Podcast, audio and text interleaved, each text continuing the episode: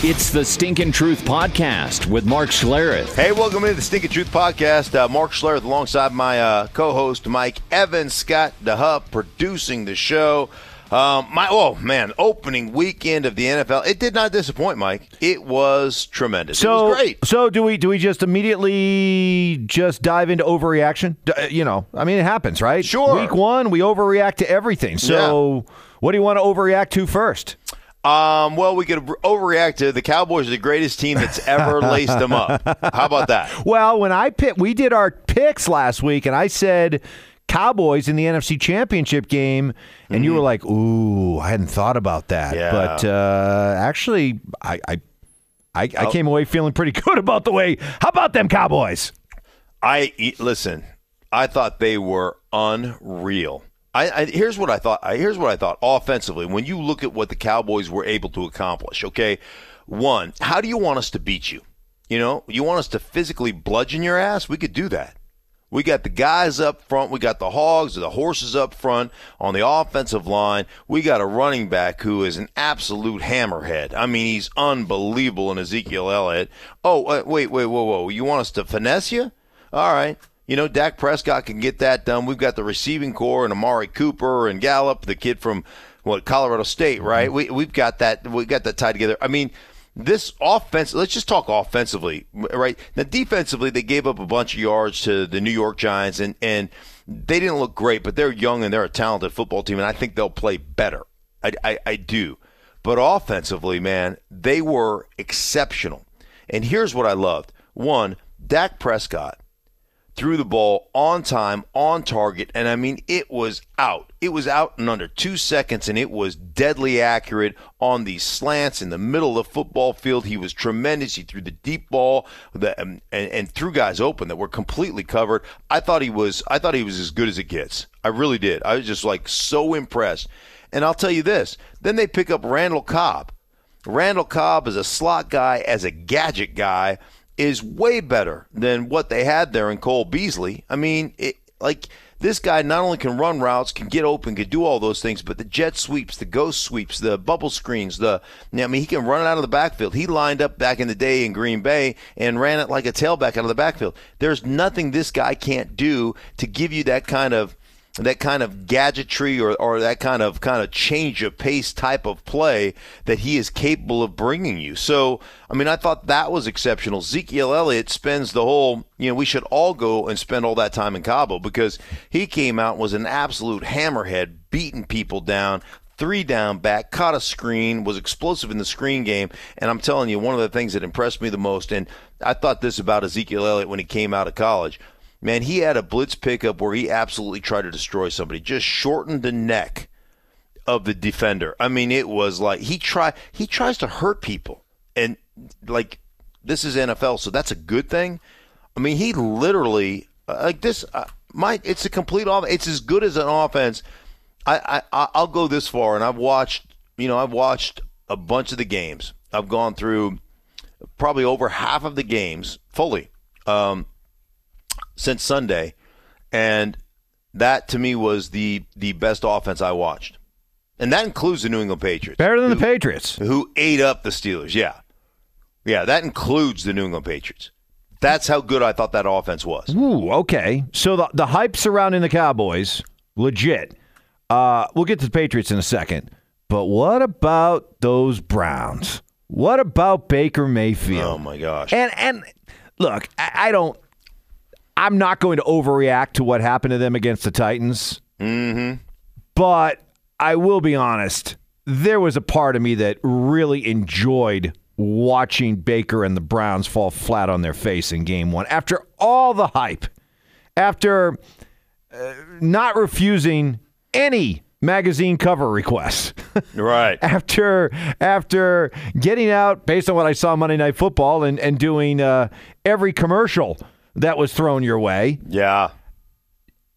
And and then to have them come out afterwards, have Baker come out and say, "Hey, man, I don't I don't know what people are talking about. We don't pay any attention to that. Uh, you know, all this. We'll, we'll just throw this in the trash. And uh, if nobody believes in us, fine. Nobody. What now? Now you're playing the nobody believes in us card after all you did in the off season was just perpetuate the idea of bring it on, bring it on, give us all you want. We'll take it. The hype is real. Yeah. What happened to the hype is real, Mark? Yeah, the hype is real. You know what? All you haters out there gonna hate. You know, watch us now. I, I, I'm telling you what. There haven't been many times that I've openly rooted against a team. I got enough snark in me, Mike. That You'll I'm admit it? Of, yeah, I'll admit it. I'm kind of Yeah. openly, you know, as good a story as they were last year. They've become they. How quickly can you grow annoying? Yeah. Like right, right. Overnight. I mean, they became you- they you became annoying from- overnight. You go from being this kind of Cinderella story to just an annoying, like a pest. Like, Yeah. get out of here, kid. Yeah. Like, and I'm with you. The hype is real. The hype is real. Buy into the hype. Like, read my magazine. You know, I was taken out of context. Blah blah blah blah blah. And now all of a sudden, nobody believes in us. We'll rally around because we know the men in this locker room. I mean, here's the problem with Cleveland Browns. Are you about the steak or are you about the sizzle? Because this offseason, you know what you've been about? The sizzle. I don't go to a fine steak restaurant just to hear the sizzle and go, wow, boy, am I satisfied. Okay, what's the bill for the sizzle? Oh, $100 for the sizzle? Take, I'll have a plate of sizzle, please. No, I want a freaking steak. You know what I'm saying? I want steak. I want to eat it. I want to taste it. I want to feel it in my mouth. I just don't want to smell the sizzle or hear the sizzle. So the bottom line is, what are you guys about? And I said this. I you know, I said this coming into the season. It's a lot easier to deal with adversity than it is success. Success ruins people. We could do a whole segment or a whole show on AB and how he's changed once he once he, you know, hit some success. What a pain in the ass he's been since he got notoriety and success and Instagram followers and whatever else the case may be. You got your starting wide receiver that apparently has signed some type of um, you know, endorsement deal who's out there playing, getting his ass whipped by another team with a three hundred and fifty thousand dollars. Is that what I read? Three hundred and fifty thousand dollar watch on his wrist. Yep. Which clearly is a violation of the NFL uniform code. They they you know the officials didn't see it, but it's clearly it's clearly you're not supposed to do it. But but what? That is that sizzle or is that steak, Mike? Is that about going out and winning a game or securing an endorsement deal? Yeah. Like, Look, where I- are your freaking priorities? I'm I'm not I, I'm not rooting for this to happen all year because I really love Cleveland as a sports town. And and I, mm. I want them to be able to enjoy Browns football again. So mm-hmm. I'm not rooting for this to happen all season long, but I do want this team humbled a little bit. And and to have them knock down a peg or two early, yeah, I, I watched all that unfold on Sunday with a certain smirk on my. I, I had a smirk on my face. Yeah. I, am not going to lie to you. I enjoyed it. I enjoyed it. But like you, you can't champion the hype is real all off season, Right. and you know we're going to make uh, 18 million commercials, and we're going to do all this stuff. And Cleveland is you know a Super Bowl champion, and, and we're you know we're going Super Bowl or bust, and then come out and play the victim when you play like garbage, Right. Garbage. So that's all I'm saying, and that's like they're going to have to prove um, to me and to everybody else, and to you and and to their fan base, and most importantly to themselves in the locker room. You can sit there and say we know what the men in this locker room are about, um, but but guess what? That's like you know that's like the games aren't played on paper. You know what you're going to have to do? You're going to have to go out and actually execute, and and you failed to do that in opening weekend because you got trounced by come on by a team in Tennessee. Does anybody believe in Marcus Mariota and the No, Titans? no. Listen, he's playing his fifth year options. The Titans don't believe in Mark, uh, Marcus Mariota and the Titans. You know, I, I hear people say, well, the, you want to draft a quarterback in the first round because the fifth year option is so valuable. No, it isn't. It, it look look at all these quarterbacks that teams have decided after three years that it's time to pay them. Carson Wentz, Jared Goff. Uh, it's going to happen with Mahomes. It'll probably happen with Deshaun Watson. If if a quarterback ever gets to the fifth year, it's a screaming red flag that we don't know. We Right. have our doubts. Yes. Uh, we're we're, we're, Yeah. hope we'll we'll extend it into that fifth year. Hope against hope that maybe it clicks. Yeah, but we maybe he sure aren't sure. Yeah, Jameis Winston, Marcus Mariota. You know, uh, will Mitchell Trubisky be playing in that fifth year option? Like, come on. Like, you, you're 100% right. If you're worth a shit, you're getting a new contract. Well before that fifth year. Right. Yeah, absolutely. So we'll see exactly how that uh, how that pans out. But I, you know, I listen, man. As a as a like like I love Jesus. I'm a Christian. Um, but I did like I, I'm not I'm I'm not proud of the fact that I took some perverse pleasure. Oh come on, it's human nature. Well, I think I think you know what I mean. I don't know if it's biblical, but you know, pride goeth before the fall, and yeah, that is that's uh, that's okay, a- I just went yeah. biblical on you, Yeah, you and biblical. I true. just think the Cleveland Browns and Baker Mayfield just maybe showed a little bit too much pride. You think that's where it is? You think they were just a little bit too proud of their quote unquote accomplishments? Yeah, Um, a little too much uh, ego right there. A little too much ego. Yeah. And Speaking of ego, Yeah. Speaking of ego, now I know you. You are you are somebody that believes in doing things the right way, uh, playing the game the right way, being the right kind of teammate, all of that. Yeah. How do you feel about a guy like Antonio Brown, who made everything about himself, did everything the wrong way, and still ended up getting rewarded for it? I mean, the guy. I mean, it's pretty obvious, right? I mean, there was no way the New England Patriots were ever going to be able to pull off a trade with the Pittsburgh Steelers. They weren't going to do it. Mm-hmm. And it just feels like Antonio Brown orchestrated this whole thing to get out of Oakland and ends up in, in a great situation, Yeah. a situation that he maybe wanted to be in all the time. So is there is there a part of you that is just absolutely disgusted that that kind of behavior gets rewarded? Yes, there is. You know, I, there's part of me that hopes because um, if he didn't get permission to tape Jon Gruden's phone call in the state of California, that's illegal. And there was part of me that hopes that he gets prosecuted on that, right? And maybe gets suspended for a couple games. There's there's part of me, and there's so there's part of me that's absolutely disgusted, right?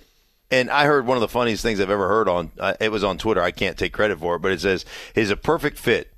Antonio Brown's a perfect fit for uh, for the New England Patriots because he illegally taped the coach. like, you know, da da. Um, but you know, there's part of me that's absolutely disgusted by all these actions, and there's part of me that goes, yeah, you know what? Well played. You didn't want to go there. You didn't have the authority to nix the trade or whatever the case may be. So you went and then you said, Man, I don't like the way this contract is structured. I don't really want to be here. I don't think the Raiders are going to be good enough to actually win a championship. And the one place that reached out to me that wanted me, but we couldn't work a trade out was the New England Patriots. How can I get myself there? I mean, I, I know that we'll never find out about the tampering that's been involved, but come on. Like, you think there wasn't, you didn't think this, that there were conversation? You don't think there's some type of tampering going on between Rosenhaus, the agent, and the New England Patriots and everything else? I mean, I, I have no idea, but I would just assume that there's some violation somewhere. Um, if if anybody were willing to dig deep enough, which they probably aren't. But here's the beauty of this, because you know Antonio Brown has been allowed by the Pittsburgh Steelers, that organization, Coach Mike Tomlin, to be a petulant child. He's been enabled. His petulance has been enabled because when he came in as a six round draft choice, I'm telling you what, he wasn't this way. Like everybody who played with him, and I've talked to multiple guys who said, man, hardest worker, like on time, all that stuff. Now he's perpetually late. He doesn't show up to things. You know, he doesn't feel like he has to. Uh, Bill Belichick does not suffer fools. And if you show up late, you're just going to be sent home. Remember when Darrelle Revis showed up late because of a snowstorm and he was late to practice? They just sent him home. That was Darrelle Revis. Like, you don't get to play. Go home. You can't show up on time. The snow is not an excuse. Like, there is not going to be an excuse. And Tom Brady has allowed those coaches, he has given them permission to coach him hard, to cuss him out, in team meetings in front of everybody because now everybody is going to be held accountable to that same standard of excellence. And that's the New England Patriots. Here's what's the most like so to me, first off, just to clean up the discussion about Antonio Brown, he's going into a situation where he needs them for the first time in his career, he needs them, well, the second time in his career. When he was drafted as a sixth rounder, he needed the Pittsburgh Steelers more than they needed him. When he exploded on the scene and became a superstar, guess what? They needed him more than he needed them, and he had the upper hand. Now he's in a situation where the, the New England Patriots go, we're going to win with or without you. We don't really give a crap, right? So either toe the company line and do what you're told to do, or guess what? You don't get to play. Okay, so from that standpoint, it works. He fits in. Yeah. But what about just on the football field? You, is this a good oh, fit? Mike, he is, yes. How can uh, it's a good fit in that he is the one most ball. dynamic. There's one ball. Is there enough I, I enough to it. go around? Remember, Randy Moss came in there and and lit it up. Twenty some odd touchdown catches and blah blah blah blah blah. Like there's yeah, uh, because you know why? Because that's an unselfish football team. Now, what about that one game where the New England Patriots go, hey, it's not about our strength, it's about the other team's weakness, and here's the weakness, and this is how we're going to attack it. And, you know, our running backs are going to get 37 carries between the two of them, and um, they're going to have 228 yards, and we're going to bludgeon the other team. And guess what, Antonio, you're going to get three targets this week. Mm-hmm. Can Antonio live with that? Or does he go on the sideline and, and pout? Well, the, here's the deal. If you go on the sideline and pout, yeah, we'll the, just get ready. Right. Well, and you can't help but feel the comparisons to Randy Moss. And and Moss came in and was a model citizen, mm-hmm. put up record-setting seasons. They went 18 and 0 before finally losing in the Super Bowl. It worked out great until even Moss finally said, you know, enough's enough and he he, he sort of forced his way out of uh, New England because of uh, because of his behavior and because he didn't like his role. He ended up getting moved to Minnesota, and his, his career pretty much uh, flamed out after that. But it did work for a while it did work for a while, and mm. I, I see no reason why it won't work for a while here. Yeah, I think I think it will. Did he? I mean, he started in Minnesota. Did he finish in Minnesota too? Yes. Real? I don't even remember that part. Yeah, he got traded. They traded him uh, to Minnesota during the season. E- I don't even. I, I remember them getting rid of him, and he had, you know, he he had started unquote. to complain about his role and yeah, yeah. worn out his welcome, yeah. so to speak. So yeah, I don't. I, but I just don't even remember him going back to me. I remember sitting on the bench and basically just giving up in Oakland. Um, kind of like Antonio Brown. hey, wait a minute. yeah, there is a hey, there's a real comparison it's here. Uncanny. Both of them were in Oakland and they both gave up. like Oakland does that to you, yes, right? Oh, yeah. hey. Quit on life. Raider Nation feeling yeah. pretty good after Monday night. Oh, my gosh. Hey, let me get r- right back really quick before we go to Raider Nation. He actually finished up, by the way, with uh, Minnesota and Tennessee. Okay. So before we get to Raider Nation, because. And San Francisco. Gosh. The road less traveled, or more traveled in this in this case. Anyhow, um, I think one thing about New England and, and watching them, you know, throttle Pittsburgh and I, you know, I thought this was funny. I was talking to Pat McAfee, who who has unbelievable podcasts and does a great job, former punter of the Indianapolis Colts, and he was like, he's like, you know, they got rid of all their issues, right? Le'Veon Bell in Pittsburgh gone, you know, addition by subtraction. Antonio Brown gone. Addition by subtraction. Now we're going to be more focused. The one problem that they didn't think about was New England Patriots is, is like their their daddy. Like they just absolutely whip the Pittsburgh Steelers every time they show up to play, especially in Foxborough. But here's the interesting thing: you look at the unselfish nature of the New England Patriots. This is what sets them apart from every, every other team, um, in my mind. The best coached, the least selfish, the most team oriented, the most what do I have to do to help us win, not what do I have to do to help myself compile stats team in the National Football League. And I look at their defense, Mike. You, uh, I'm I'm watching them play defense. The amount of discipline, the amount of execution, the amount of being on your spot and playing your technique to perfection is what they do.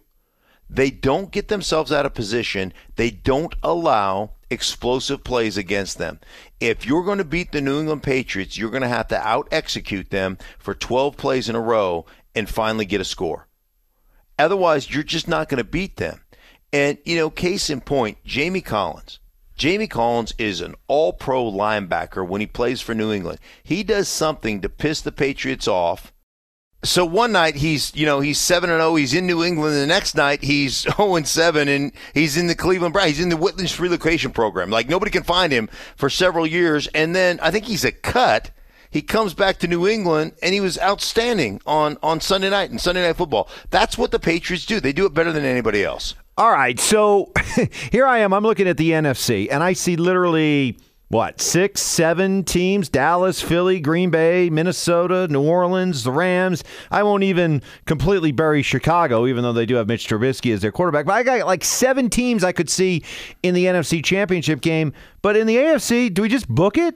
Yeah. New England, Kansas City. Yeah. Here we go again, round two. I, I, think so. I mean, one, you got New England, the the most disciplined, buttoned up execution team in football, and then you've got the Kansas City Chiefs with this dynamic, I mean, just dynamic playmakers all over the offensive side. I think Tyreek is uh, is injured for a while, but the most dynamic playmakers all over the place. A great play designer and play caller in Andy Reid. Uh, yeah, I mean those those are that's the class of the AFC. I don't think there's any question. It's those two and everybody else.